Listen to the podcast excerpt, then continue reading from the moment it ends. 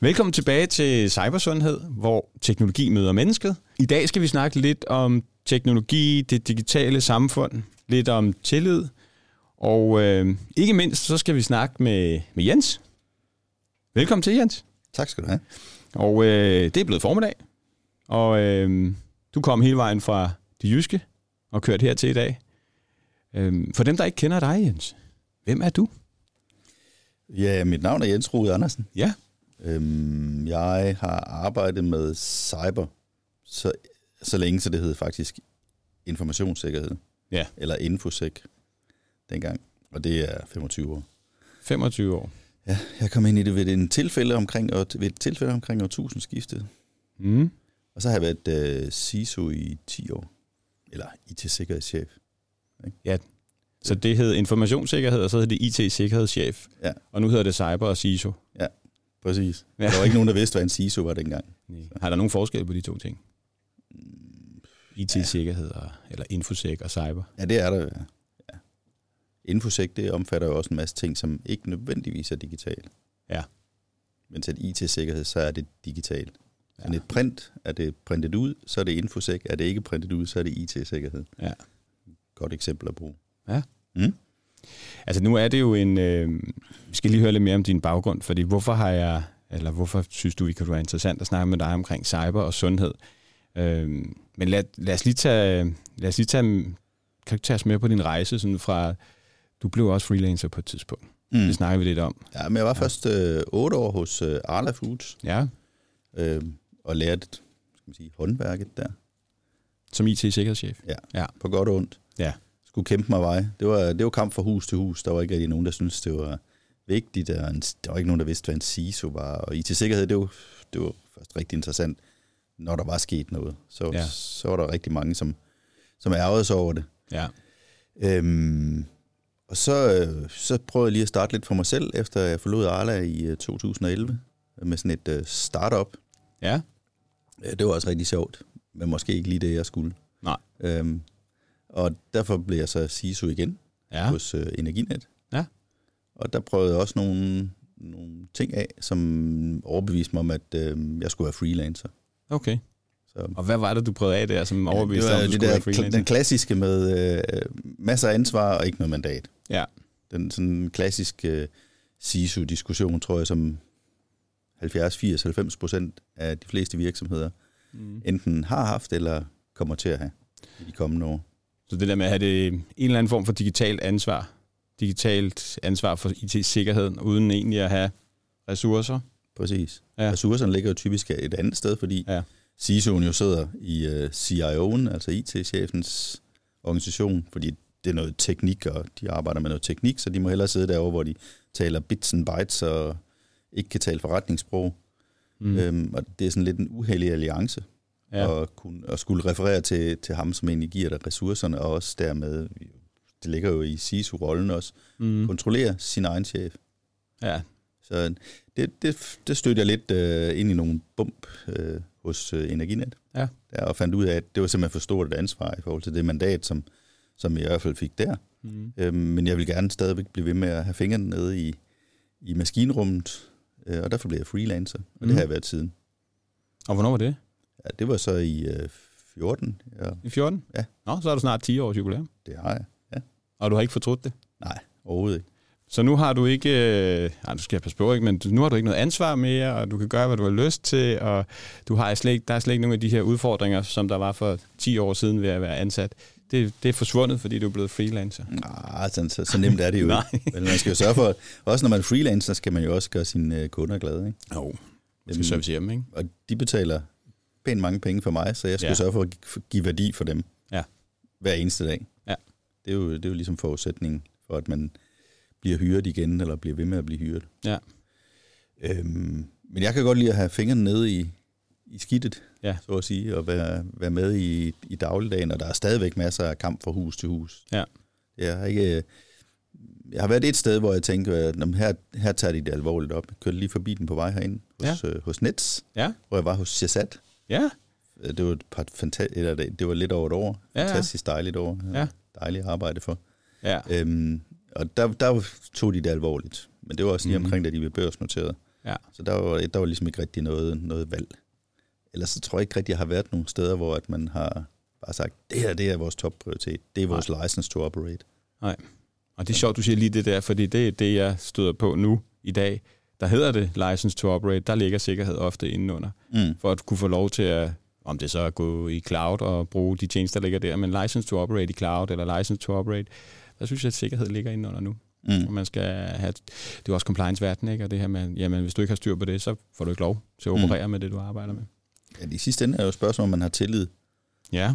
Ikke? Og jo. man har tillid til det produkt, som, som den virksomhed kommer med, eller den service, som man kommer med. Ja. Og der er min erfaring, at den bliver i, den produkt eller den service bliver i stigende grad øh, digital. Ja. Og derfor kommer vi jo så ind i orkanens øje sæde. Ja. Fordi det digitale, det er ligesom for... Hvis man, hvis man ikke kan stole på det digitale, så kan man jo ikke stole på noget som helst. Nej, og det her med, at det digitale fylder mere og mere mm. i virksomheder og i samfundet og ja, i vores hverdag, der vil jeg da også, øh, også det her... Jamen, nu sagde du Energinet og nogle af de her produktionsvirksomheder, hvor det tidligere var mekaniske maskiner, der lavede noget. Nu er det jo fuldstændig styret. Altså alle er jo blevet softwarevirksomheder. Mm.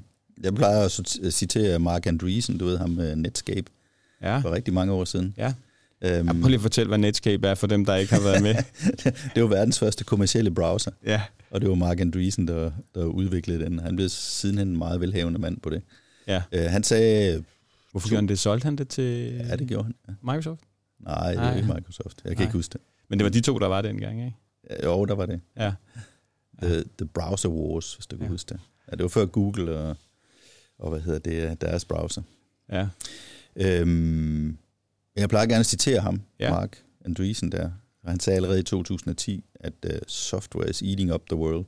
Og det mm. tror jeg altså, han har ret i. Ja. Og jeg synes jo, tiden siden da har vist, at han har fået fuldstændig ret. Ja. Alle virksomheder bliver i en eller anden forstand softwarevirksomheder. Ja. Øh, hvad enten de ved det eller ej, hvad enten de er klar over det eller ej. Ja. Øhm, og så skal man gøre ting, som man måske har været vant til at gøre på en måde, sådan, lad os kalde det analogt, dem skal man til at, at gøre digitalt i stedet for at måske have et mere digitalt mindset. Ja. Og det er jo ikke alle, der er klar til det. Eller mm, nej, det, det. det tror jeg faktisk er de færreste, der er det. Ja. Som sagt, så har jeg kun set et eksempel på en virksomhed, som, som havde et mindset, hvor de var klar til det. Ja. Så. Og det var net. Ja. ja. Jeg har været rigtig mange steder. Men det er jo også som udgangspunkt, er det ikke nærmest kun digitale ting i net i dag? Jo, okay, der, jeg tror ikke, der er noget, der, der ikke er digitalt. Var det, dem, var det egentlig dem, der havde øh, NemID-papiret? Øh, ja, jeg var faktisk systemsikkerhedsofficer på NemID på et tidspunkt. Ja. Øh, og skulle en gang om måneden rejse til, til Norge, fordi at datacenteret for NemID, ja, det ligger faktisk i Norge. Ja. Og så gik jeg ned i det der datacenter altid sammen med en anden en, og så var der sådan ligesom en atomsikret ubåd, at man skulle hente to nøgler, der lå for langt mm. fra hinanden til, at man faktisk kunne, kunne snyde det en mand, og man skulle låse op med de der to nøgler, og de sad så langt fra hinanden, så en ikke kunne gøre det. Og, sådan, og det var sådan en atomsikkerhedsprocedure for det, og så skulle vi så ind og tjekke HSM-boksen, altså øh, det der hardware security module, som genererer alle de nøgler, som ja. der ligger til alle danskere i NemID. Altså alle nøglerne, der var skrevet på det der lille stykke papir, som vi fik udleveret? nej, nej, ikke din private ja. personlige nøgle. Ja, okay. Øh, så det, det er ikke de der nøgler, der de bliver nej. genereret på en anden måde, men din private og personlige nøgle ja. til kryptografisk øh, udveksling. Ja, okay. Mm. Så der har jeg faktisk haft adgang til HSM-boksen der. Ja. Og skulle øh, genopfriske alle linux Key to the kingdom. Ja, det kan man kalde det. Ja. Ja, og genopfriske alle de der Linux-kommandoer, man skulle lave der. Dem, dem, dem skulle jeg lige ind på igen. Ja. ja. ja, altså når du siger, at du øh, godt kan lide at have fingrene nede i materien, så er det jo øh, også i forhold til den digitale materie, mm. og stadigvæk mm. øh, rode med det, ikke? Jo, men og, der er jo blevet meget mere uh, governance, uh, compliance, ja. risk. Ja. Det kaldes jo GRC, Governance, ja. Risk and Compliance nu om dagen, og det ja. er mere og mere det, jeg arbejder med. I de senere år, der er jeg sådan lidt fuldt uh, Mark Andreessens råd igen, ja. og kravlet op i stakken. Ikke? Altså, ja. så jeg op arbejder, i stakken, hvad mener du? Ja, sådan det, OSI-stakken. Ja. Ikke? At uh, jeg har været, lavet rigtig meget infrastruktur, uh, det jeg kalder infrastruktur cleanup, eller technology debt projects, ikke? Altså, hvor man betaler af på den der teknologigæld, man har, og så laver en hel masse i en infrastruktur, som skal gøre den mere sikker. Ja. Men øh, jeg tror, at sikkerhedsudfordringen har krøbet op, altså på linje med Mark Andreessen siger, krøbet op i stakken. Ja. Ikke? Og derfor er jeg også krøbet med op. ja. og arbejder mere med applikationssikkerhed. Mm. Fordi der hvor, at, øhm, der hvor skal man sige, fejlen sker, det er jo når vi mennesker, altså softwareudvikleren sidder og koder. Mm. Jeg kan ikke lige huske det nøjagtige antal, men der er jo per tusind linjer kode, der er der jo et vist antal linjer. Jeg tror, vi er nede på en 40-50 stykker, som, som er fejl. Ja. Og hvis du så ganger det op med, hvor mange linjer kode, der er i din iPhone, mm. så kan du så se, hvor mange fejl der er. Så det er derfor, at Microsoft for eksempel her seneste Patch Tuesday lappede ja. 97 sikkerhedshuller. Ja. Det er jo fordi, at deres softwareudviklere laver kode. Så der er jo rigtig meget idé i at få dem til at kode bedre. Ja. Så har man sparet en masse penge også. Ja. Og man har sparet sig selv for en masse problemer efterfølgende, jo før du kan tage det. Det kaldes shift left. Ja. Jeg ved godt, der er nogen, der begynder at snakke, at nu shift left er nærmest blevet sådan øh, hverdagsagtigt, så nu skal det være shift everywhere, men uh, shift left synes jeg giver rigtig meget mening lige nu, der hvor vi er. Ja. Fordi som jeg sagde i starten, så er der rigtig mange virksomheder, som ikke rigtig er helt klar over, at de er ved at blive softwarevirksomheder. Ja. Jeg sad lige og tænkte på det der med, at du, nu siger du 10.000 linjer kode, og så er der cirka 40 linjer, der er, der er fejl. 1.000 linjer. 1.000 linjer, mm. og så er der 40 linjer, der, der er fejl øh, ud af det. Ja, når du ved det, og har den forståelse nu. Jeg er ikke sikker på, at alle, der lytter med her, ved, hvad en OSI-model er. Men det er jo sådan det, det fysiske lag, hvor kablerne bliver sat sammen, ikke? og så har man en IP-adresse, det tror jeg, de fleste ved, hvad er. Og så når man bevæger sig længere op i stakken, så begynder man at have applikationerne, altså det, der, der interagerer med menneskerne.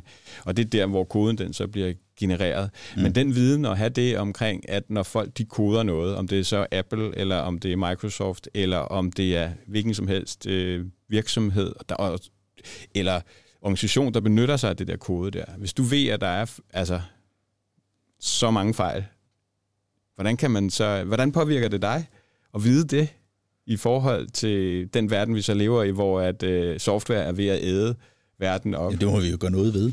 Ja. Og det, det paradoxale er jo faktisk, at det der antal, det har man også mål på, hvor man så går ud og tester på, hvor mange fejl er der typisk per tusind linjer kode. Ja. Det har ligget nogenlunde konstant de sidste 10-20 år. Okay. Det, det har ikke ændret sig. Man er ikke blevet bedre til at kode. Det bliver vi nødt til at gå ud og ændre nu, fordi ja. der er så meget mere software derude, og der Kom, kommer meget mere software. Det vil sige, at konsekvensen af, at vi ikke, kan, vi ikke rigtig har kunnet ændre, hvor mange fejl vi laver per tusind linjer kode, de bliver større og større. Så derfor bliver vi nødt til at gå ud og gøre noget ved det. Ja. Så vi laver endnu flere fejl?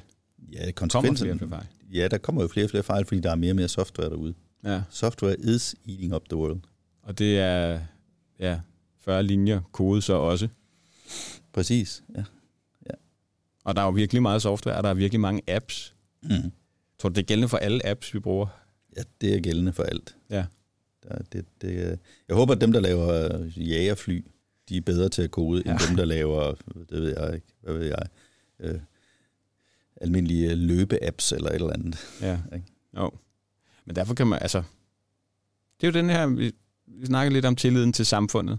Så hvis vi bygger et samfund, baseret på software. Men hvad, hvis vi ved det, mm. personligt, altså kan du, jeg sidder og tænker, kan man, bliver man ikke lidt paranoid, eller sådan en lille smule øh, bekymret? Oh, det, er, det er sådan lidt en occupational hazard.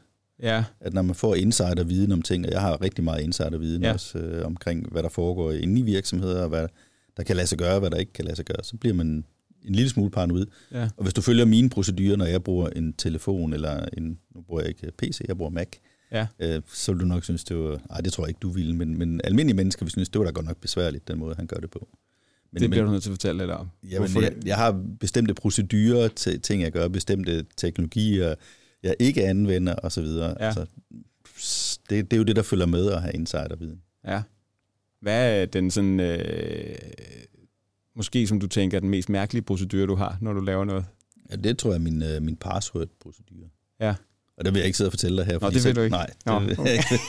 okay. Så hvordan du laver dine passwords? Ja, ja. Nej, ja, det er nok men, men jeg bruger ikke password managers, fordi jeg har altid tænkt, det, var da, det er super smart med sådan en password manager, mm. øh, fordi den kan så huske det for dig, og så generere det for dig, men ja. der bliver nogen, der går efter de der på et eller andet tidspunkt. Og det har vi jo set inden for det seneste år, det var der så nogen, der ja, gjorde. hvem var det, der blev ramt? Uh, Lars Pass var en ja. af dem. Der, der er flere. Der ja. er rigtig mange, der, der er blevet ramt. Ikke? Oh. Og de har jo ikke bare stjålet passworden, de har stjålet kildekoden til det her. Ikke? Så det er jo meget værre. Ja. Så, så dem har jeg aldrig brugt. Nej. Så jeg har noget heroppe øh, på den øverste etage i stedet for, ja. som jeg bruger øh, med nogle bestemte meget bøvlede procedurer, ja. som kun foregår inde i mit hoved. Ja. Jeg havde en kollega i Nordea, som også havde en eller anden, og han kunne fortælle specifikt, hvor mange password han havde haft. Og han havde været der i otte år, på grund af den måde, han lavede passwordene på. Og så kunne mm. han fortælle præcis, hvor mange password han havde haft, og hvornår han havde haft dem. Fordi han havde fået bygget et eller andet system op i sit hoved. Jeg kan ikke huske, hvordan det var. Ja. Men det havde noget at gøre med tallene. Det, det er et tilsvarende system, jeg har. Ja, som altid går tilbage og finde ud af, at det var det password, jeg havde på det tidspunkt. Og det havde han i hovedet. Mm. Øhm. Så det er jo not, altså, mit eget kendskab til teknologi gør jo, at, øh, at jeg har tillid til den, men jeg, øhm, jeg er skeptisk. Ja, og du ved også, hvad du skal bruge og hvad du ikke skal bruge. Ja, stort set. Ja. Men nogle, nogle gange bliver jeg jo nødt til at træffe nogle valg, ja. fordi det er jo næsten umuligt at klare sig uden i, i det digitaliserede samfund, der er i dagens Danmark. Ja. der bliver man nødt til at træffe nogle valg og sige, okay, det her det er sådan en risikovurdering, jeg laver, jeg tager ja. den her risiko og, og gør de her ting. Er der nogle øh, applikationer, du bruger med, med høj risiko i tankerne? ja, ja, ingen nævnt, ingen glemt. Nej. Så. Har vi godt høre, at jeg prøver at fiske efter noget, ja, hvor det er, vi kan måske hjælpe det, nogle folk, der lytter med og sige, pas lige på her. Ikke? Ja, nej, der tror du kommer til at fiske forgæves. Ja. ja. Er der nogen, er, så hvis nu vi skulle, er der nogle apps, du vil sige, dem her, dem skal vi nok være mere påpasselige med at bruge end andre? Jamen, jeg, jeg for eksempel ikke. Jeg har en Facebook-account, ja. men der er ikke Facebook på min telefon. Nej. Hvis jeg går på Facebook, så går jeg på en browser. Ja i en browser. Og i øvrigt så bruger jeg så få apps som muligt på min Mac. Ja. Alting det kører fra en browser i stedet for, fordi der kan jeg skrue på settings ind i browseren, hvad jeg vil have den til at være. Ja. Det er ikke 100% vandtæt, men det er bedre end det er dem, der bare downloader hvad som helst, der har liggende. Og du skal ja. også tænke på, jo mere du downloader, jo mere skal du holde opdateret. Ja, jo flere af de der røde prikker får du, som du skal mm. huske at opdatere, ikke? og det er og ikke altid, man får gjort det. det. Ja. Det er lige det. Det er svært hjemme, nok at gøre det på computer. Hjemme i privaten derhjemme, der har jeg faktisk en, en, en avanceret firewall stående, mm. som, som jeg har betalt leverandøren for at vedligeholde for mig, fordi jeg startede også med at have min egen firewall, og, øh, og så havde jeg leget med det, og, og det var selvfølgelig masser af lære i det, men jeg fandt jo hurtigt ud af, at øh, det brugte jeg alt for meget tid på i forhold til den tid, jeg kunne sælge til mine kunder i stedet for. Så nu har jeg så outsourcet det til, det er til Cisco faktisk. Okay. Øh, så, så de vedligeholder så firewallen, og det betaler jeg dem så der abonnement for. Ja. Øhm, det synes jeg giver god mening. I stedet for, at jeg skulle sidde og bruge en masse tid på at vedligeholde den, det ville være kæmpe, kæmpe, kæmpe øh, arbejde, stykke arbejde at gøre det ordentligt i dag. Jo. Og så kan vi multiplicere det med alle de apps, som folk har på deres telefoner, og så bør ja. de i virkeligheden vedligeholde dem, ikke? eller i hvert fald få dem opdateret. Mm. Ja, det er ved at, som du siger, det æder verden, ikke? Det gør det. Ja. ja. Det jeg kom til at tænke på, nogle gange så har øh, det her med at bruge en app til at gøre noget, i stedet for at bruge sit hoved. Og det er jo lidt det, du gør med, med password-delen. Der går du ind og siger, at jeg bruger mit hoved, i stedet for at jeg bruger appen. Mm. Øhm, og, og nu når jeg snakker øh, cybersundhed, er der noget hmm, ved at bare at outsource alle sin, øh, sin hjernekapacitet til apps, altså siger du, at du må også have en vis glæde ved at sidde og skulle huske de der ting og gøre det der Altså er der ikke sådan en tilfredsstillelse ved at kunne huske de her ting, og kunne gøre de her, og have de her processer analogt i, i hovedet, i stedet for at hele tiden... Altså, teknologi kan hjælpe dig med rigtig mange ting, ja. hvis du bruger det ordentligt og rigtigt. Men det er ja. jo klart, at jo mere vi bruger teknologi, øh, jo mere har vores, kan man sige, vores hjernekapacitet, den bliver jo måske nedsat. Ja. Øh, alle snakker om chat GPT lige i øjeblikket. Jeg bruger den også selv. Ja. Øhm, og det er jo super smart, og man sidder jo virkelig og bliver forbavset nogle gange over, hvor meget den egentlig kan. Det er jo ja. helt utroligt, ikke? Jo. Og den kan lave det på et par minutter, noget som... Jeg, jeg spørger den typisk om ting, jeg ved noget om, altså for ja. eksempel cyber, ja. øhm, og så kan jeg validere svaret og sige, hold da op, det, det ser da rigtigt ud. Det, det ville jeg også have skrevet, men det ville have taget mig 10 gange så lang tid at skrive det. Ja. Det er jo, det er jo lidt bekymrende. Ja, men også, ja, det kan det være. Det kan det være, ja, fordi så, hvis du nu ikke får trænet den her muskel, der hedder hjernen, ja. og du lader teknologien gøre det, så er det ikke sikkert, at vi øh, kommer til at blive øh, den øh, fremste art på, på jorden længere. Nej. Er det det? Om det kan påvirke vores mentale tilstand? Det tror jeg. Det ja. tror jeg, det gør. Derfor skal vi være... Øh, altså, jeg elsker at arbejde med teknologi, men jeg er skeptisk over for den teknologi, jeg anvender. Og jeg bruger den kritisk hele tiden, og det tror jeg er utrolig vigtigt. I alt, hvad man gør. Ja. Og især hvis man ved, der er fejl i koden. og det er der. Ja, ja. Så det er jo ikke altid, der kommer det helt rigtige svar. Det et konkret eksempel. Øh, i øjeblikket arbejder jeg for en større midtjysk øh, produktionsvirksomhed, mm. som laver pumper. Ja. Og øhm, der har vi så lavet, lavet sådan et, det vi kalder et AppSec-program, Application Security-program, mm. der har som hovedmål egentlig at lære udviklerne at, at kode bedre. Mm. Altså simpelthen fjerne nogle af de der fejl. En del af det program, det er så også, at vi, vi køber kommercielle scannere ind, ja. øh, og så scanner vi koden for det. Og der har vi faktisk fundet ud af, at selvom vi så købt alle de scanner, kommersielle scanner, der er til rådighed i verden, og mm. scannet alt vores kode hele tiden, så vil vi ikke kunne finde alle fejl. Nej. Det er jo, det er jo også bekymrende. Mm. Hvis du ser tilliden til teknologien, hvis du siger, okay, jeg køber bare alle de scanner, der er, og så scanner jeg al vores kode, og så er det fint. Men der så får den et stempel, og så har man ja, tillid til det. Men du har ikke fundet alle fejl. Nej. Så der, der skal faktisk noget mere til end det. Og det har vi faktisk bevist i samarbejde med, med Chalmers University mm. øh, over i Sverige. Og de har lavet nogle, nogle øh, så et, et, et forskningssamarbejde har lavet nogle undersøgelser for os, ved hjælp af, med, med brug af kunstig intelligens også. Ja. Vist, at, at det, det kan ikke lade sig gøre at finde alle fejl. Og vi tog faktisk øh, og tog to øh, konkurrerende produkter over for hinanden, ja. slap dem løs på den samme kodebase, ja. og de fandt ikke de samme fejl. Altså ikke to fejl var ens. Mm-hmm. Og det var de to, nogle af de to altså, bedste produkter på markedet overhovedet. Ja. Det synes jeg er lidt, øh, det er lidt tankevækkende. Ikke? Ja, også det får mig til at tænke, om man kan... Øh, om, er det et bevis på, at man ikke kan undvære mennesker? Det tænker jeg, ja. Ja. Man bliver nødt til at tænke sig om hele tiden. Ja. Hvis vi nu har bare sagt, jamen det er fint, vi, vi øh, træner ikke vores udviklere, fordi det, det er for dyrt eller for besværligt, eller et eller andet, det, det, kan vi ikke, det kan vi ikke finde finansiering til. Men vi køber alle scanner, og så scanner vi alt kode. Ja. Det vil ikke være nok. Så vi bliver nødt til at lære dem at være dygtigere og bruge deres hjerner bedre. Altså i det der stykke vej, der er mellem din hjerne og så dine hænder, der, også, der taster på tastaturet, hvor de laver koden. Der bliver ja. vi nødt til at blive bedre. Og der kan det tror jeg mange fejl. Ja, det, det kan der. Og det tror jeg ikke, at teknologien nødvendigvis altid kan hjælpe os med. Kontekst for eksempel, det vil formentlig blive bedre at forstå konteksten af koden, ja. efterhånden som vi får mere kunstig intelligens, men det er stadigvæk ikke super godt.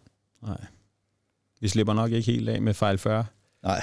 De der 40 cm for skærmen eller for ja, keyboardet. det tror jeg ikke, vi gør. Nej. Nej. Hvad hedder det? Jamen nu har vi jo sådan lige rundet lidt dit, øh, den professionelle del af, af Jens og det, du arbejder med. Og så sidder jeg jo sådan lidt og tænker på, at øh, nu er du, du, du er nok et, øh, nu er du et andet sted i dag. Du er stadig, selvfølgelig stadig professionel øh, og arbejder med det, du gør. Um, men hvis vi nu skulle prøve at tage det sådan, nu har vi snakket OSI, og vi har snakket CISO, og vi har snakket sådan meget det, vi... En masse forkortelser, ikke? En masse forkortelser, ja. ja. Hvad står OSI-modellen for, kan du huske det? Åh, oh, nej, det kan jeg Nej, den er også tavlig. nej, det var, det var virkelig tavlig. ja, den er gammel. Ja. Um, oh, Operational System Integration Model. Jeg gætter. Ja, der er ikke nogen, der kan tjekke. Eller ja. det er der jo så. Ja. Øhm, med noget i den stil. Og vi har snakket CISO, Chief Information Security Officer, så tager vi lige den med. Men øh, det vi skal snakke om også, det er jo også, hvordan kan vi øh, relatere det her til vores øh, samfund i dag og, og mennesker i dag. Øhm, fordi en ting er jo, at man har, du har den viden. Jeg har også noget af den viden. Hvad gør vi så for at gøre en forskel i, i samfundet? Og det her med at have tillid til systemerne, hvordan påvirker det vores, øh, mm. vores samfund? Og der, øh, der har du jo været med til at forfatte noget. Og hvad er det, du har været med til at forfatte? Det? Jeg har været med til at forfatte øh, den såkaldte Kalvebod Brygge-deklaration. Ja. Øhm, og den hedder Kalvebod Brygge-deklaration, fordi at IDA, altså Ingeniørforeningen, ja. øh, holder til inde på Kalvebod Brygge. Der var der i november måned sidste år, tror jeg, holdt en konference omkring cybersikkerheden i Danmark generelt, og, og de problemer, der var med det. Ja. Og, og en af mine gode venner, Måns Nørgaard, han kom så på det idé at sige, øh, det her det bliver vi nødt til at følge op på. Vi må lave en deklaration. Og så samlede han øh, og, og John Foley, de samlede en, en hel masse faglige folk. Typisk ja. faglige folk, men der er jo en enkelt politiker med os, eller tidligere politikere i hvert fald. Der. Ja. Men, men typisk sådan folk, der har haft været ude og have fingrene nede i skidtet. Øhm, og så har vi kommet med, med ni forslag til, hvordan vi synes, at vi kan gøre det bedre. Fordi faktum er, at øh, Danmark jo er det mest digitaliserede land i Danmark. Det er, lidt, er det også eller Singapore, men vi ligger i hvert fald i top 3. Okay, hvis ikke Singapore lå så højt. Jo, de ligger rigtig højt. Okay. Øh, I EU, der slås vi mest med Finland. Ja. Ikke? Men, men, men vi er nok i hvert fald i top 3 i verden af digitaliseret samfund. Ja. Vi er så nummer 32, når det gælder cybersikkerhed. Ja, okay. I en ITU-undersøgelse, som FN har bestilt.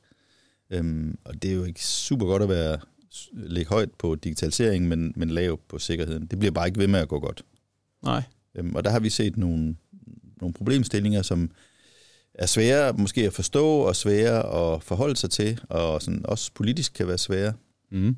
Og derfor er vi kommet med, nogle, med, med de her ni forslag til, hvordan man kan ændre det. Mm. Og det håber vi så, at uh, vi får opmærksomhed omkring, og at der er nogen, der, der faktisk øh, lytter til, hvad vi siger, og ændrer det. Ja. Og øh, en del, jeg var ikke selv med, men i går var en del af, af, af forfatterne, var inde hos øh, Forsvarsudvalget mm. Folketinget, ja. og fremlægge deres, øh, eller pitche kalder jeg det. Ja. Det er jo noget med, de havde syv minutter eller sådan noget. Det, det er ikke super lang tid. Det lyder som løvens hule, eller Ja, lidt i den ja. stil, ja. ja. Altså, de var inde og pitche de her Kaldebod Brygge-deklarationen. Ja. Det var i går, siger du? Ja. Okay. Og her den 26. skal... skal 26. Også, april. Ja. ja. Øh, der skal vi få øh, digitaliseringsudvalget med foretræde der. Ja. Og, det, og pitche igen. Ja. Syv minutter. Ja. ja. Og hvad er pitchen så? Jamen, pitchen er jo, at, øh, at det er en misforståelse at tro, at hvis vi øh, bare giver alle penge til forsvaret, nu er det sådan lidt, lidt, for, lidt stiliseret her, men hvis ja. vi giver alle penge til forsvaret, så kan de beskytte os alle sammen. Ja. Fordi samfundet er blevet digitaliseret, gennemdigitaliseret, mm. og derfor er vores evne til at beskytte os selv, for eksempel mod folk udefra, det, ja. det har noget med hele samfundets resiliens at gøre, eller modstandsdygtighed. Ja. Og det vil sige, at man skal ud i hele samfundet og have det med. Ja. Det er ikke nok at give pengene til Center for Cybersikkerhed eller Forsvaret, og Nej. sige, at de drenge der i grønt tøj, de, så, det er dem, der forsvares. Nej. Hele samfundet skal med. Ja. Og det gør, at vi bliver nødt til at organisere os på en anden måde, end ja. vi gør i dag. Så det er pitchen, at man øh, måske skal tænke i, at det ikke kun er militæret, der skal beskytte os i ja. virkeligheden. Ja, det, det er sådan, skal man sige, den, den aktuelle pitch. Der er også en lidt større pitch i det. Det er det der med øh, øh, tilliden til samfundet. Ja. At vi tror faktisk på, at tilliden vil gradvist erodere, hvis man ikke får opbygget tilstrækkelig tillid i systemerne også. Ja. Hvis folk ikke har tillid til systemerne, så har de heller ikke tillid til samfundet og samfundets institutioner, til hinanden. Og jeg tror faktisk, en af de ting, der har gjort Danmark rigtig rigt i, øh, i de sidste 150 år, det har været, at vi har stor tillid til hinanden. Hvis du sammenligner ja. med for eksempel øh, anglo-amerikanske samfund, ikke? hvor man jo. ikke har stor tillid til hinanden. Ja. Hvor man bruger rigtig meget tid på at gå efter hinanden og lægge sag an mod hinanden. Det ja. ser vi jo ikke i Danmark. Og det har vi så brugt, der har vi brugt de ressourcer på noget andet i stedet for. Og det er det, jeg og gruppen bag Kaldevåde Brygge-deklarationen, vi øh, frygter, det er, at, at den tillid vil gradvist forsvinde, ja. hvis ikke vi ændrer kurs i forhold til det, vi, vi har i dag. Ja. Jamen er svaret så at få mere kontrol? Ja, til dels også. Ja. Vi bliver nødt til at have et vis niveau af kontrol. Ja. Men, men, men svaret er også at blive, blive dygtigere til det. Altså gøre tingene rigtigt. Ja. Ikke for eksempel bare give alle penge til forsvaret. Man siger, okay, vi bliver også nødt til at have en civil myndighed, der sikrer, mm. at der er samfundsresiliens, og alle faktisk kommer med. Men der er også elementer af kontrol i det. Vores punkt 5, som jeg selv har skrevet, ja. det er, at, øh, at øh, jeg kunne godt tænke mig, at man faktisk også håndhævede de krav, man stiller, for eksempel bare til offentlige eller statslige myndigheder. Der findes jo statens minimumskrav til cybersikkerhed, som kom i 2020, tror jeg. Mm. Øhm, og der er sådan, det er forholdsvis øh, specificeret, hvad man skal gøre. Og det er meget nemmere at gå ind og tjekke, for eksempel, det er Kim, det er Mark, nu bliver det lidt nørdet igen. Ikke? Man kan gå ind og tjekke, om, om for eksempel kommunerne lever op til det, eller statslige institutioner lever op til det. Det gør de stadigvæk ikke. Nej. Så der mangler åbenbart noget håndhævelse af den kontrol, noget kontrol af kontrollen. Ikke? Jo. Fordi det er jo kontrol af de der ting. Ja.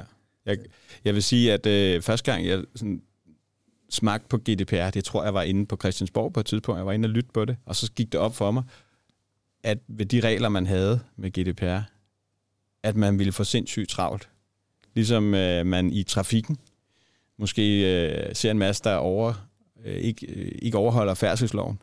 Og så sad jeg og tænkte, okay, vi kommer over til at bryde denne her lov lige så ofte, som vi bryder færdselsloven. Så det kan vi jo ikke på nogen måde kontrollere. Og vi kan ikke håndhæve det.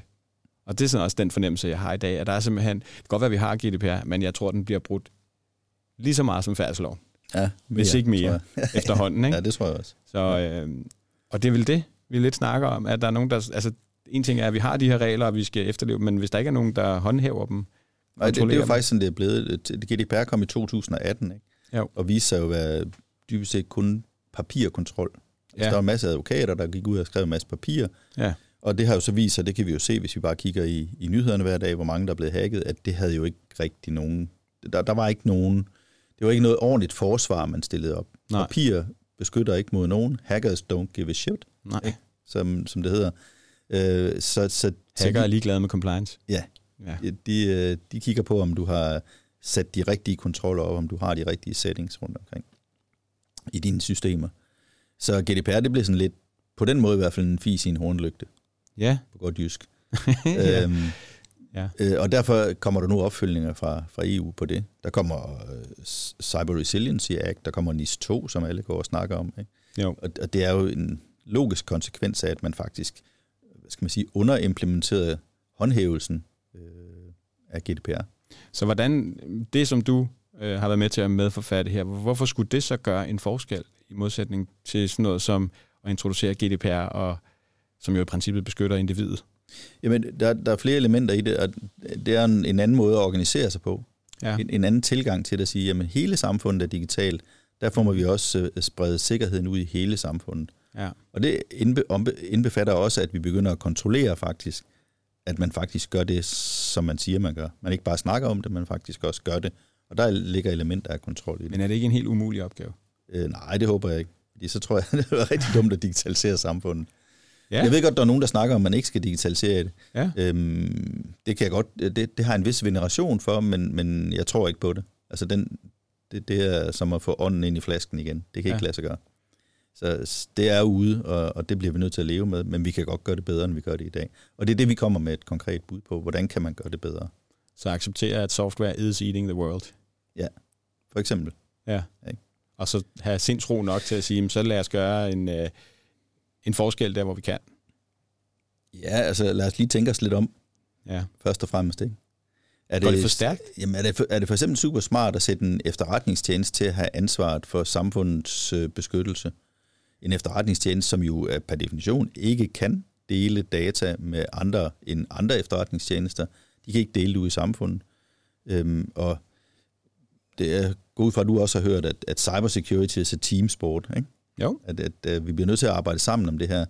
Det bliver bare lidt svært, når det er med en, med en efterretningstjeneste, ikke? også fordi de er ikke på dit hold. Nej. De er, ikke, de er måske på dit hold, men de er ikke på nogens hold, fordi deres opgave er at være hemmelige. Så derfor kan man jo, hvis man tænker sig lidt om, så kan man sige, det, det giver ingen mening. Det er dumt at organisere sig på den måde. Så derfor må vi lave om på de ting. Ja, og, jeg, og det er jo den der diskussion omkring, hvor meget information skal vi egentlig dele med hinanden omkring vores modstandere, hvis vi skal kalde dem det. Fordi modstanderne kan jo også lytte med. Så der er jo brug for en eller anden form for trolighed mellem nogle instanser, sådan at de, de onde ikke kan lytte med, ikke? Ja, det, det, den køber jeg til dels, den præmis. Ja. Øh, men, men jeg tænker også, at man kan lære rigtig meget af hinanden. Jeg synes, det er uheldigt, at, at der øh, har været en tendens til i Danmark, at man ikke offentliggjorde når man havde været udsat for et, øh, et, et incident, ja. en hændelse, et databrud, kald ja. det, hvad du vil. Er det blevet... Og jeg kan ikke engang huske, om det er blevet lovkrav nu. Det er det jo selvfølgelig med GDPR, hvis der er noget Ja, hvis der er noget man... med GDPR, men det er jo ikke sikkert, ikke... der er det. Nej. Jeg synes, at uh, Mærsk i 2017 med NotPetya, der lagde de ligesom en anden stil, ja. som jeg egentlig havde håbet på, flere ville, ville følge, men det synes jeg ikke er sket nok. Nu så jeg lige i går, at uh, Viborg Kommune, jeg kommer selv fra Viborg, mm øh, at Viborg Kommune havde mistet data om, eller mistet havde de jo ikke, de var bare blevet lækket data omkring 400-500 personer, på grund af en insider, altså nogle insider, ja. der har siddet og slået dem op i systemerne, og, og åbenbart øh, lækket dem på en eller anden måde. Ja. Øh, og det, det, deres, den første kommentar fra den ansvarlige direktør, det var, at, at der er jo ingen, ingen data, der er blevet kompromitteret, der er ikke nogen, der har lidt nogen skade eller, eller noget på grund af det her. Det, er jo det dummeste at sige, det, det kan de jo ikke vide. Nej. De kan jo ikke vide, hvad det er, de bliver brugt til på et eller andet tidspunkt, hvis data er derude. Nej. Så, så og det, det, det synes jeg, der er sådan en tendens til, i, ikke kun i Danmark, men øh, meget i Europa, at man, ah, vi må hellere holde det for os selv, fordi det er pinligt. Jeg så en, en, en anden øh, undersøgelse her til morgen, som var lidt, uh, lidt luren ved det. Jeg tror, det var Bitdefender, der har lavet en undersøgelse, der viste, at 71 procent af alle IT-ansatte har været uh, er, er gået med til, jeg ved ikke, hvordan de måler, at man går med til det, men er gået med til at ikke tale højt om, om databrud. Ja. Det er jo super, super betænkeligt, hvis 71 procent af alle dem i organisationen, der arbejder med IT, de faktisk kan overtages til at sige, at det her det skal vi ikke fortælle noget om. Jo, men er det ikke en... Øh... Fordi så er sikkerhed jo ikke en holdsport længere. Nej, men det er jo en del af en NDA måske, altså en non-disclosure agreement, at man ikke snakker om den slags, Jamen, det... øh, på grund af, at man, man driver en forretning. Ja, det for kan, det kan jeg godt forstå, men, men det kunne måske være meget smart, at man under visse forudsætninger kunne tale sammen med om, det, som, så man kunne lære om det. Ja. For eksempel, hvis et, øh, et fly styrter ned, så er der en haverikommission bagefter, som skal finde ud af, hvorfor styrter det her fly ned. Ja. Det findes jo ikke på IT-området. Nej. Der kan jo ske alle mulige ting. Der er ikke nogen haverikommission, ingen der finder ud af, ingen, der laver root cause, som det hedder på vores sprog, ikke? på det, og som deler det med hinanden, så andre undgår det her. Det, det synes jeg er dårligt. Så der har vi ikke organiseret særlig godt. Nej, og, og jeg kan godt forstå, hvad du siger, fordi hvis nu vi ved, at de her ting sker, men det bliver ikke sagt, jamen altså det er jo lidt at skjule ting, og så kommer vi tilbage til det her, kan vi så overhovedet stole på det? Fordi hvor meget sker egentlig, uden at vi ved det? I alle organisationer, mm. som bruger det her software, som der er så mange fejl i. Ikke? Ja.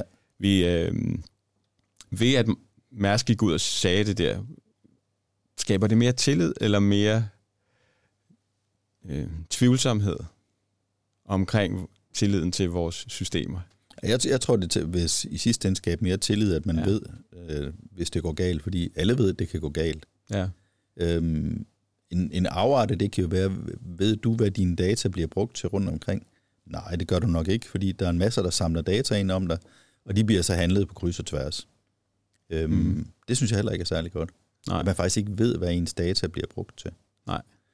Og hvis vi sådan begynder at sætte det i en AI-kontekst, ja. man begynder at samle alle de her data ind og fodre dem ind, øh, øh, enten i maskinlæringsalgoritmer eller, eller det sted kunstig intelligens, jamen så, så det bliver jo fuldstændig uoverskueligt til sidst. Ja. Og så vil der sikkert være mange, der siger, at det kan jeg ikke overskue mere. Mm. Jeg melder mig ud af det digitale samfund, ja. øh, fordi jeg har ikke tillid til det længere. Og der er vi så nok nået et sted, det hørte jeg i hvert fald digitaliseringsministeren sige, at, man, at hun mente ikke, man skulle have lov til at melde sig ud af det digitale samfund. No. Øhm, okay, så man så skal lovgive vi, omkring, at man skal være digital? Det ved jeg jo ikke, hvor det ender hen. Nej, nej, men, men, men, det... men udgangspunktet var der åbenbart, at vi er digitale. Øhm, vi, er ikke, vi er ikke både digitale og analog. Vi er kun digitale, og så analog, det er ligesom det er nødløsning. Ikke? Jo. Så du kan ikke sige, at du er digital, øh, at du ikke vil være digital. Men. Jeg tager min gamle mor som eksempel. Ja. Øhm, hun, øh, hun har øh, undtagelse for e-post, men det betyder jo ikke, at hun er undtagelse for alle mulige Hvad andre ting. det her undtagelse for e-post? Jamen, hun, hun kan post, modtage posten i sin postkasse ja. i stedet for at modtage den i sin e-boks. Kan hun gøre det analogt? Siger hun ikke vil det? ja, det, det kan jeg faktisk ikke huske. Nej, eller det, man skal komme ned og sige ja, det. Ja, det, det kan jeg faktisk ikke huske. Men, men, men det er jo kun e-post. Ja. Alle mulige andre ting er jo stadigvæk digitale. Ja. Så man har jo langt hen ad vejen gjort det samme, som, man, som bankerne gjorde for, for 15-20 år siden. Så jamen, vi lægger, vi lægger alt arbejdet ud til kunderne selv, og så ja. kan de sidde og registrere alt det, som vi havde vores folk til at gøre selv, og så sparer vi en masse penge. Ja. Det er jo det, man gør i det offentlige nu. Ja. Øh, og så afskaffer man ligesom den analoge proces også. Ja. Så der er ikke nogen analog proces. Du kan ikke gå op til kommunen og sige, jeg vil gerne lige det og det og det. Øh, så kommer de bare og siger, det kan du gå på nettet og gøre, for der er ikke andre muligheder. Nej. Og hvis folk de mister tilliden til de der muligheder, der, ja. så har vi som samfund et problem. Mm. Og det er det, som vi reagerer på. Altså det, det er det problem, der er det største problem, mener vi i Kalvebod Brygge, deklarationsgruppen. Ja, det er det, vi reagerer på. Reagerer Kom. på, at, øh, at forudsætningen er digitalisering, og ikke at man er et analogt menneske. Ja, hvis forudsætningen kan... er digitalisering, og det kan jeg jo høre på ministeren, at det er, ja. så bliver man nødt til at organisere sig meget bedre, meget smartere, tænke sig meget mere om, gøre meget mere, ikke bare snakke om det, men mm. handle meget mere, end, end vi har gjort hidtil. Men hvorfor er det et problem, at, øh, at vi skal digitaliseres på den måde? Nu nævner du din, din mor i den her forbindelse. Øh, kan vi ikke alle sammen bare blive digitaliseret? Jeg, jeg, jeg tænker da i hvert fald nogle gange, når jeg sidder og kigger på nogle af de systemer, som, der, som man har lavet det offentligt, noget af det er, at det er stedet dumt, altså hvor der, det, ja. det, det er teknikere, der har siddet og lavet noget for teknikere, ja. ikke, som almindelige mennesker ikke forstår. Det, det ja. er den ene side af det.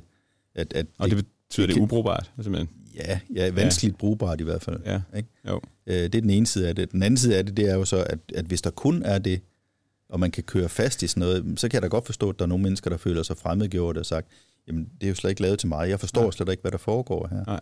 Ikke? Øhm, så, så, så jeg, jeg synes, det er en farlig vej at gå ned af, og vi skal åbenbart ned ad den vej, og det, det, den præmis anerkender jeg til dels, ja. at vi skal. Øhm, men, øhm, men så skal vi gøre det smartere, end vi gør i dag. Ja. For et par år siden, der var jeg med i et projekt øh, øh, med, med det amerikanske konsulentfirma Carney, mm. for den saudiarabiske regering. Ja. De skulle have lavet sådan en cybersikkerhedsstrategi. Det her det vi er tilbage under lockdown i corona. Mm. Jeg havde lige fået øh, revet en kontrakt i stykker, så jeg stod der, what? Hvad sker der nu her? Så, ja. Øh, og så var der nogen, der henvendte sig og spurgte, om, om jeg kunne tænke mig at arbejde for den saudiarabiske regering. Ja. Altså, det kan jeg godt, hvis jeg bare ikke skal til Saudi-Arabien, og det ja. kunne jeg godt få lov til. Og der sad jeg så med sådan en team af unge konsulenter, det er sådan nogle McKinsey-agtige konsulenter, mm. øh, sådan, der arbejder 24-7. Øh, og så skulle vi så lave den her strategi for, for den saudiarabiske regering. Og en del af det, som vi kom igennem med, og det synes jeg faktisk var meget klogt, det var en grundig analyse. Altså, de sagde simpelthen, at vi vil godt bruge penge på at analysere, hvor vi får mest for pengene, når vi sætter mm. ind. Så de, de tog simpelthen og sagde, jamen vi bygger et analyseapparat op, hvor vi så måler op i forhold til forskellige, det kunne være forskellige standarder, det kaldes assurance på moderne dansk, ikke? Mm. Øhm, og det vil vi godt bruge pengene på, for vi ved, hvor vi får mest for pengene, når vi sætter ind. Altså, de ja. er jo godt klar over, at øh, olie- og gassektoren, det var nok den, de skulle passe bedst på. Ikke? Øh, det, var, det var ligesom ikke rigtig øh, så svært at regne ud. Men, men hvordan gør man det så der? Hvordan får man mest for pengene der? Og det lavede vi sådan set et analyseapparat til. Ja. Dengang Danmark lavede sin første cybersikkerhedsstrategi, og det var faktisk tilbage i 2014, og jeg var faktisk med til det, mens jeg var ved Energinet. Mm. Der var der jo ingenting af den slags. Nej. Ingenting. Vi gik bare i gang, så skrev vi, at vi skal have en cybersikkerhedsstrategi, og var der nogen penge til det? Nej, det var der jo heller ikke. Så det skulle være inden for rammen, som det hedder på ministerielt sprog. Ja. Øh, og der kom jo ikke rigtig noget ud af det. Og det har man ikke rigtig taget alvorligt sidenhen. Man har arbejdet videre på, hvad skal man sige, et, et dårligt et dårligt rammeværk omkring det, som man ikke fik sat op dengang. Og der var de der savler, jeg ved ikke, om de havde flere penge, eller de bare var smartere, eller hvad de havde. Eller havde nogle, kombination. Ja, eller havde nogle dyre amerikanske konsulenter til at rådgive sig, ja. øh, inklusive mig selv, sagde hun. Ja. Øhm, men, men, men de har i hvert fald gjort det, synes jeg, på en lidt smartere måde, hvis, hvis man vil beskytte et helt samfund. Ja. Og, og hvis vi tager den præmis, at samfundet er digitaliseret, fordi software is eating up the world, ja. så skal vi jo beskytte et helt samfund. Ja. Og der kan vi altså ikke købe kanoner og kampvogne til at gøre det med længere. Nej, så skal vi finde en anden måde at gøre det på. Ja, ja. skal vi. Vi skal tilbage til at lave den analyse, så ja. du kan rode op på det, du startede i 2014. altså, det, tror, det tror jeg helst ikke, jeg vil tage ansvar for. Nej, men, jeg havde, men, men i bund og grund, så er det vel det, du blev inspireret af så, øh, at lave sådan en assurance, så går jeg til, øh, ja, ja. Med, med kalvebåd. Ja, ja, helt sikkert. Ja. Ja, ja. Fordi øhm. det måske ikke giver mest mening at smide alle pengene efter forsvaret. Nej, det giver ikke rigtig nogen mening. Nej. Og Hvor... kan man, jeg synes, man, mange snakker om cyberkrig og cyber-armageddon og så videre. Ja. Giver det overhovedet mening? Nej, det, det tror jeg ikke. Jeg tror mere på sådan hybridkrig. Det, det, det ser vi jo allerede nu. Altså ja. med Ukrainekrigen, så ser vi allerede hybridkrig nu. Og, øh, russerne er måske ikke så dygtige til det, som vi havde forventet. Jeg havde forventet meget mere ballade i hvert fald, øh, efter den 24. februar øh, sidste år. Øh, men der er sket forbavsende lidt. Mm det skal jeg ikke gøre mig klog på, hvorfor det er. Det er der nogen, der ved mere om mig. Nej. Øh, men, men der er i hvert fald nogen derude, der har noget, øh, hvad kan vi kalde det, kapabilitet. Mm. Ikke? Der er forskel på kapacitet og kapabilitet. Her der har de noget kapabilitet, men de har åbenbart ikke kapaciteten til at gøre det endnu. Okay. Det kunne godt være, det kom.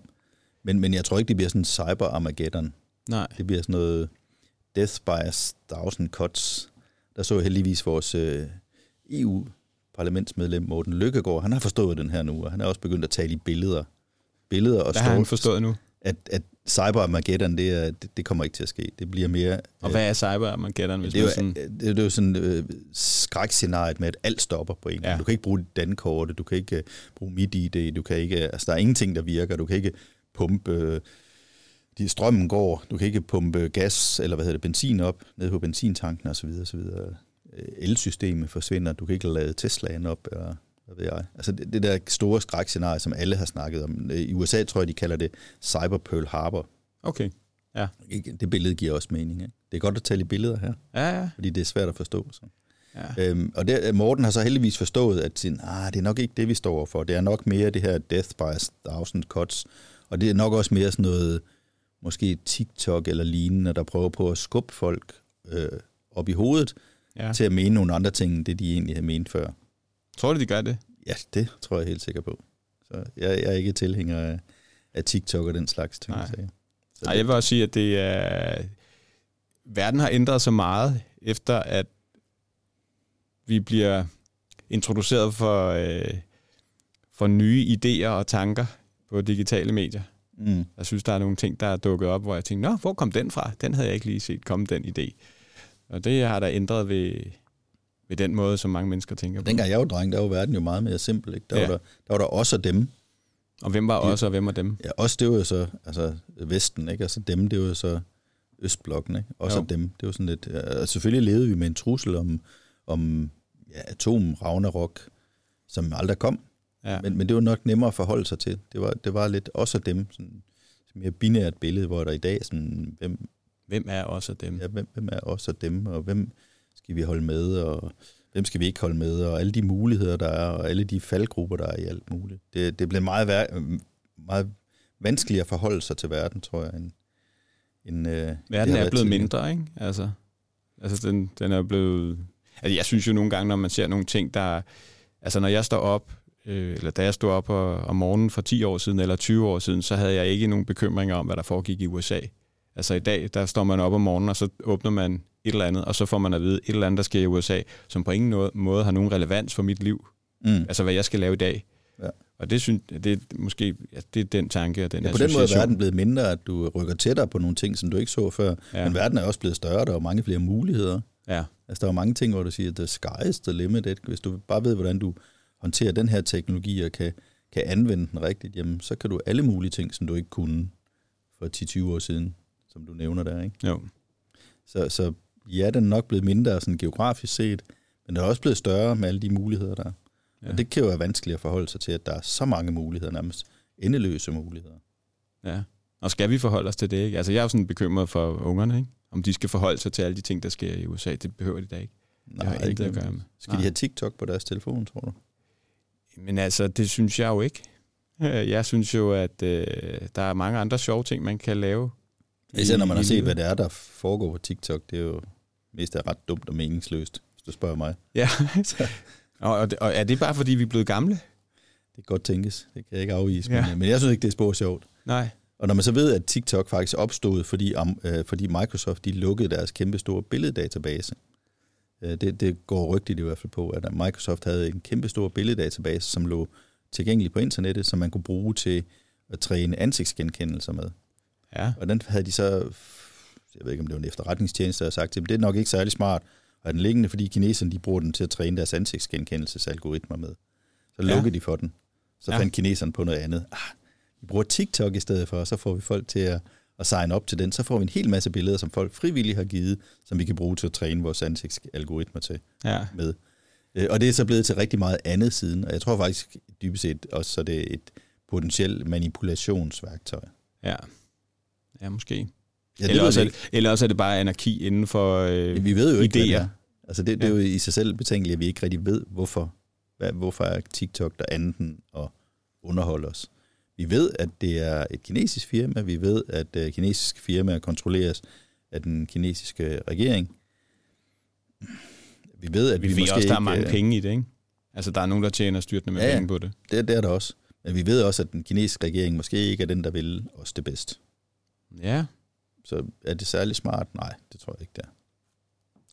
Ja, når de ikke vil os det bedste, så tænker jeg også, altså den der, er der ikke stadig den der os dem, så her i, øh, i en verden af, at vi, vi skal jo tjene penge. Altså, øh, et samfund klarer sig vel bedre end det andet, hvis de tjener penge. Altså, jeg tænker, der er sådan en, en handelskrig, eller hvad kan man sige, hvem laver mest import, eksport. Øh, og her, der tænker jeg bare, at Kina, de tjener rigtig mange penge. TikTok Jamen, kender, altså- tjener rigtig mange penge på amerikanske og europæiske... Ja, kan man gøre det så simpelt, at det er bare det? Ja, det, det kan man nok godt, men jeg tror da egentlig også på den anden side, så har det været det, der har holdt kineserne fra, hvad ved jeg, for eksempel at invadere Taiwan, at de er super afhængige af, at vi faktisk køber noget af alt ja. deres skrammel. Ja. De vil gerne sælge, de, de er gode til at lave, uh, kopiere ting og lave alt muligt skrammel, man kan købe på Wish, uh, og det har de behov for nogle kunder til, og det er så os i Vesten og amerikanerne, ja. der køber det, og det har de behov for. Og de bliver nødt til at sådan være på rimelig god fod med os, uh, fordi ellers så kan de ikke sælge noget og tjene nogle penge, og så kan de ikke få den vækst, som de egentlig har lovet deres befolkning. Det er det. Mod at uh, Xi Jinping han bliver ved magten. Ja. Det, er jo, det er jo ligesom det, den aftale, han har lavet med befolkningen. Jeg gør det bare bedre for jer, jeres børn får det bedre end jer, øh, men så skal jeg også bare leve med, at det er mig, der bestemmer. Er det i forhold til Taiwan? Nej, Eller, i forhold til Kina. I forhold til Kina, okay, ja. jeg skulle bare lige være med. Ja. ja. Den, den, den, øh, skal vi sige, den dagsorden har Taiwan jo ikke købt ind på. Nej. De vil gerne have lov til at have en eller anden form for demokrati. Ja. Ja. Jeg sad, nu sagde du lige Wish, og du sagde de der ting. Jeg læste, øh, jeg ved ikke, kender du det, der hedder Shine? Eller Nej. Shane? Nej. Det er et kinesisk, øh, en kinesisk virksomhed, som startede i 2018, som baserede sig på ved hjælp af algoritmer at regne ud, hvilken trend der vil komme ret hurtigt, og så derved efterfølgende have en online, online salg af, af de, øh, det stykke tøj, eller den, det, den, den ring, eller det smykke. Øh, jeg læste om det på deres Wikipedia-side, og var inde og læse omkring, hvad de havde været. Altså, de kunne fra en trend opstå på eksempelvis TikTok eller YouTube, inden for fire timer, så kunne de forudse trenden og have produceret et produkt, som så kunne blive solgt. Og det var til en femtedel af prisen, hvis man ellers ville have købt et tilsvarende tøjprodukt mm. i... Øh, skulle prøve på et tidspunkt at gå ind og kigge på det, ja. men det er altså en vanvittig økonomi. Hvad siger du? Der kan man da tale om noget, der er stressende. Ja. At de så hurtigt kan finde men trender, tror, det... så man skal forholde men... sig til det, der er produkter. Ja. Det, det er da enormt stressende. Men jeg tror ikke, at det er nødvendigvis er stressende, fordi jeg tror, at de har en algoritme, der regner det ud. Ja, det er nok. Men for, for alle os andre ville det være stressende. Ja, ikke? ja, ja. Jeg kan trends, gerne... man skal forholde sig til hele tiden. Altså, jeg, sidst jeg købte tøj, det er vel et par måneder siden, ikke? så jeg tager det stille og roligt. Nå, kun et par måneder? Ja. Gud, er man gået væk fra, ja, det ved jeg ikke, trompetbokser? Nej, du har ikke købt tøj så længe, så de er kommet tilbage igen. Nej, det ville også være godt. Nå, men ja. den, nå, den kommer tilbage, tilbage til garderoben og hæver det frem igen. Nu lyder vi snart ligesom de der to sure gamle mænd fra, øh, fra Muppet Show. Ikke? Der sidder deroppe og brokker sig. Ja, ja. ja. der, når vi nu snakker om det, så er det jo også sådan lidt... Uh, cyber, det er jo også... Det er jo, der, der ender man tit med de to sure gamle mænd fra Muppet Show, ikke? Nogle, der sidder og siger, ah, hang on a minute, det er nok ikke så smart, det der, eller sidder og brokker sig hele tiden. Ja. Og det, det, tror jeg, det tror jeg, vi skal lidt væk fra. Ja. At man hele tiden er ham, der siger nej, eller brokker sig, eller øh, kommer med dommedagsprofetierne. Fordi i fremtidens digitale verden, mm. husk nu cyber, eller øh, hvad hedder det, software is eating up the world. Ja. I fremtidens digitale verden, der tror jeg, at sikkerhed bliver en konkurrenceparameter. At ja. dem, der er i stand til at overbevise markedet om, at vores produkt er mere sikkert end konkurrentens produkt, ja. vil være dem, der sælger. Ja, og det er jo sådan lidt det der med at have noget integritet, og det er, at man kan stole på det. Mm. Jeg vil faktisk lige, lige knytte en kommentar, inden vi går videre, men, men i forhold til det her Shine der, der har jeg jo også, jeg har jo ikke sagt, at altså folk køber for det. De ved jo ikke engang, de køber for det nogle gange, eller at det er den her virksomhed, der står bag. Mm. Jeg har bare snakket med min datter om det, fordi hun gik ind og satte sig ned og så en masse ting, og så gik hun på Shine og fandt ud af, hvad det kostede. Og så kom, og det var derfor, jeg sagde, at det lyder billigt. Og så gik vi for sjov ind og læste om det sammen. Og så fandt vi ud af, at de havde haft alle de der copyright-sager øh, på nakken. Ikke? Men de havde også haft børnearbejde, og der var en stor mængde bly i alle de der ting.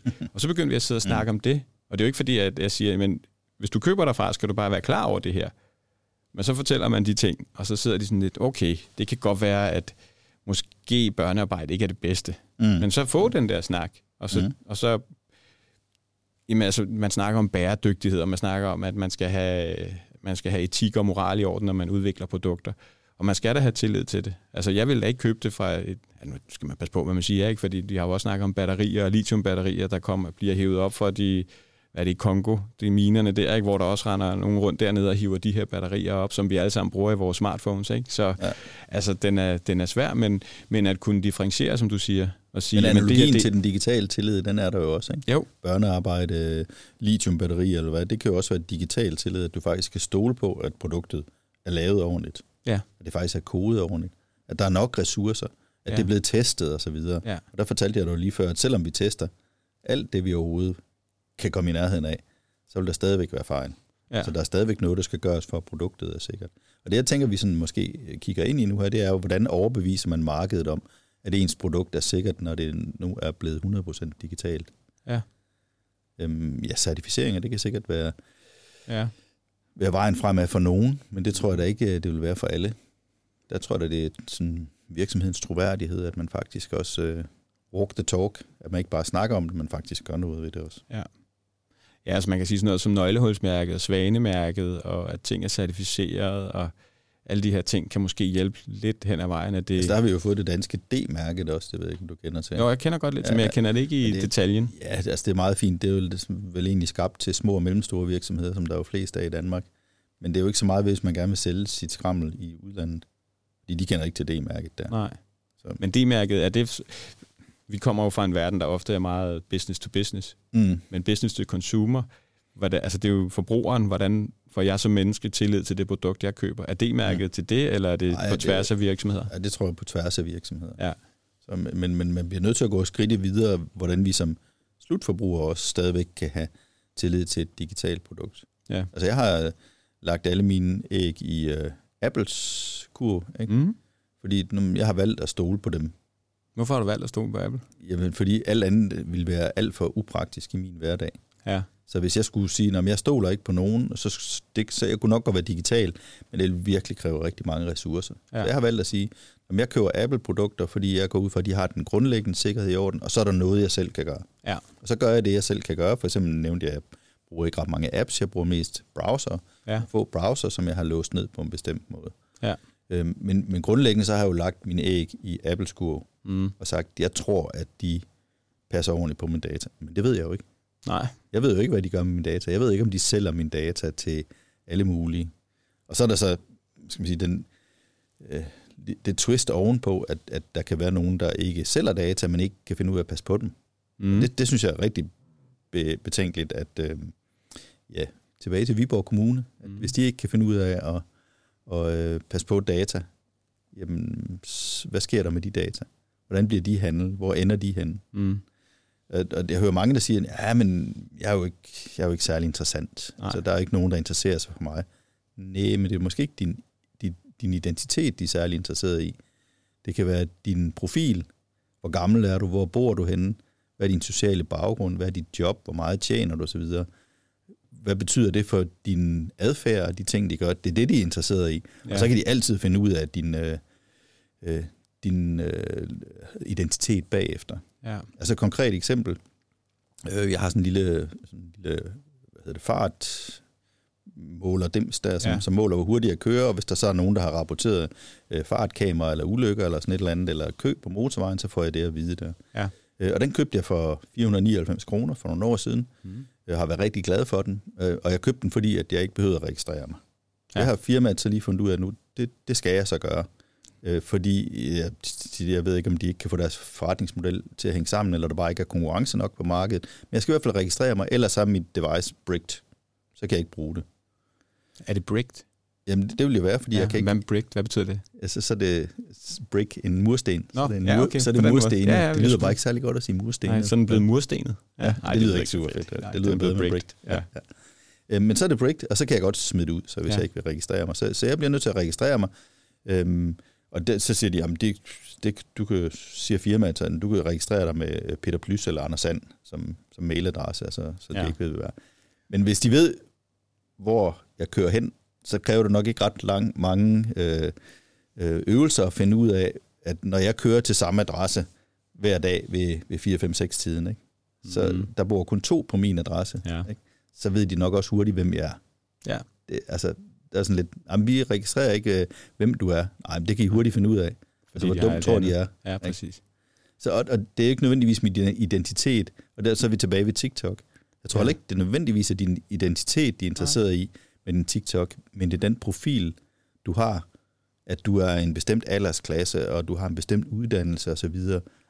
Og så i TikTok, der er det jo et spørgsmål om at prøve at påvirke dig i den her med, med fartalarmen, jamen, der er det jo nok mere et spørgsmål om at prøve bare at hive data ud, som man kan sælge til nogle andre, fordi de åbenbart ikke tjener penge nok på at sælge devicet. Ja. Så man skal se ja. sig godt for, ikke? Jo, men det skal man. Og man skal tænke sig godt Så alle de her mennesker, der render rundt på nettet og tror, at de er anonyme, fordi de har brugt en eller anden troll-account, jamen det er de nok ikke. Nej, eller det, måske... Ja. Ikke? Altså, de har jo valgt at putte en, en app ned på deres telefon, ja. som jo ofte kan se, hvor du er henne. Ja. I hvert fald, hvis du bruger den. Der har, Apple har jo så gjort lidt for, hvis man har en, en iPhone, så kan man i hvert fald sige, at det er kun, når jeg bruger appen, at den må se, hvor jeg er, for eksempel. Ja. Den mulighed har du ikke altid på en, på en Android-telefon, som jo er dem flest bruger. Der kan du også manipulere med tingene. Og så igen tilliden til, om den overhovedet... Er det, når du trykker på den der ja. knap og siger, at du må ikke gøre det. Ja, har du tillid til... At gør den det så ikke alligevel? Android, det er jo altså lavet af Google. Har du tillid til, at Google faktisk også Altså, det er jo virkelig grundlæggende tillid. At laver de sådan, når de siger, vi, nu tracker vi dig ikke. Har du tillid til det? Fordi de ejer jo altså hele styresystemet. Ja. Så det er jo sådan et spørgsmål, du må stole på Google. Og jeg stoler bare ikke på Google. Det har jeg simpelthen valgt. Men jeg har så valgt at sige, at jeg stoler på Apple. Ja. Fordi de har ligesom en anden tilgang til det, og har vist nogle andre ting. Men jeg ved det jo dybest set ikke. Nej, Nej det er det. Ja. Det er tilbage til tilliden, ikke? Så, mm. så på overfladen ser det fornuftigt ud, men hvad sker der egentlig inde bagved, ja. ikke? Og der, hvis vi tager tilliden over i de offentlige systemer, der har vi jo set masser af eksempler på, at det offentlige heller ikke er i stand til at passe på vores... Altså, og det er i hvert fald nogle data, der er meget sensitive, ikke? hvor jo. det er meget nemt i Danmark ved hjælp af dit personnummer at identificere, hvem du er. Ja. Og så alle de data, der er samlet op hos din læge og hos Centralregistret for motorkøretøjer og hos skat og alle mulige ting. Vi samler jo alle data op i kæmpe, enorme mængder. Ja. Hvis de så ikke kan finde ud af at passe på dine data, så er du altså så er du ildestet. Og det er jo der, hvor vi skal have tillid til, at de gør det for vores skyld. De gør det jo for, at det er nemmere for os at agere i den digitale verden. Altså nu, øh, noget så simpelt som single sign-on, ikke? men hvis du har alle de der informationer, så de deler dem på kryds og på tværs, så du ikke hver eneste gang, du skal ind og i gang, hvis du skal fra lægen til, til hospitalet, til whatever, du skal igennem en eller anden lang proces i det offentlige, jamen så indsamler de jo de her informationer omkring dig, for at din proces bliver nemmere, mm. så du ikke hele tiden skal oplyse de samme informationer igen og igen og igen. Ikke? Og det er vel det, der må være deres formål med at gøre det. Altså det må være kongstanken, ikke? Det er det, der er værdien i, at de indsamler alle de informationer ja, og bruger det. Er, det. Det er jo så kommet lidt i tvivl om. Ja. Altså om, om det egentlig er for, om digitaliseringen er til for borgerens skyld, eller det er til for systemets skyld. Ja. Fordi jeg, jeg får altid mindelsen om, om bankerne der fra ja. for, for 15-20 år siden, hvor det ikke var til for kundernes skyld. Kunderne skulle til at registrere noget selv, for at banken kunne spare penge. Jeg tror, det er, det er der, vi er. Med så det vi er der, hvor det offentlige gør det, fordi de gerne vil, de vil være, gerne spare nogle penge. Spare penge? Ja. De gør det ikke for vores skyld, for at det skal være nemmere for os. Det, er de, det tror du ikke? Nej, det tror Nej. jeg ikke. Så, så naiv er jeg altså ikke. Nej. Nej. Nej. De gør det fordi, for, at systemet skal spare penge, og alting skal være lettere for systemet. Ja. Det er ikke til for borgerens skyld. Nej.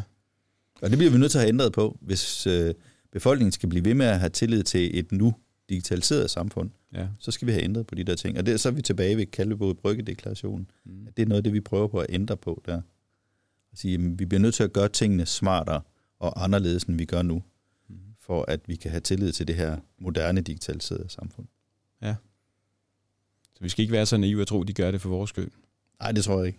Det, det, så øh, jeg kommer, jeg kommer, den seneste, det er altså Netto, og alle de her uh, scan and go, mm. jeg har begyndt at tænke på, om det er præcis det samme. Fordi et eller andet sted, det er super smart, at man kan gå ind med sin app, og så kan man scanne, og så kan man betale, og så smutte. Ikke? Men er det ikke bare fordi, altså efterhånden, er det så ikke bare, at alle kasser er scan and go, og der ikke er nogen medarbejdere?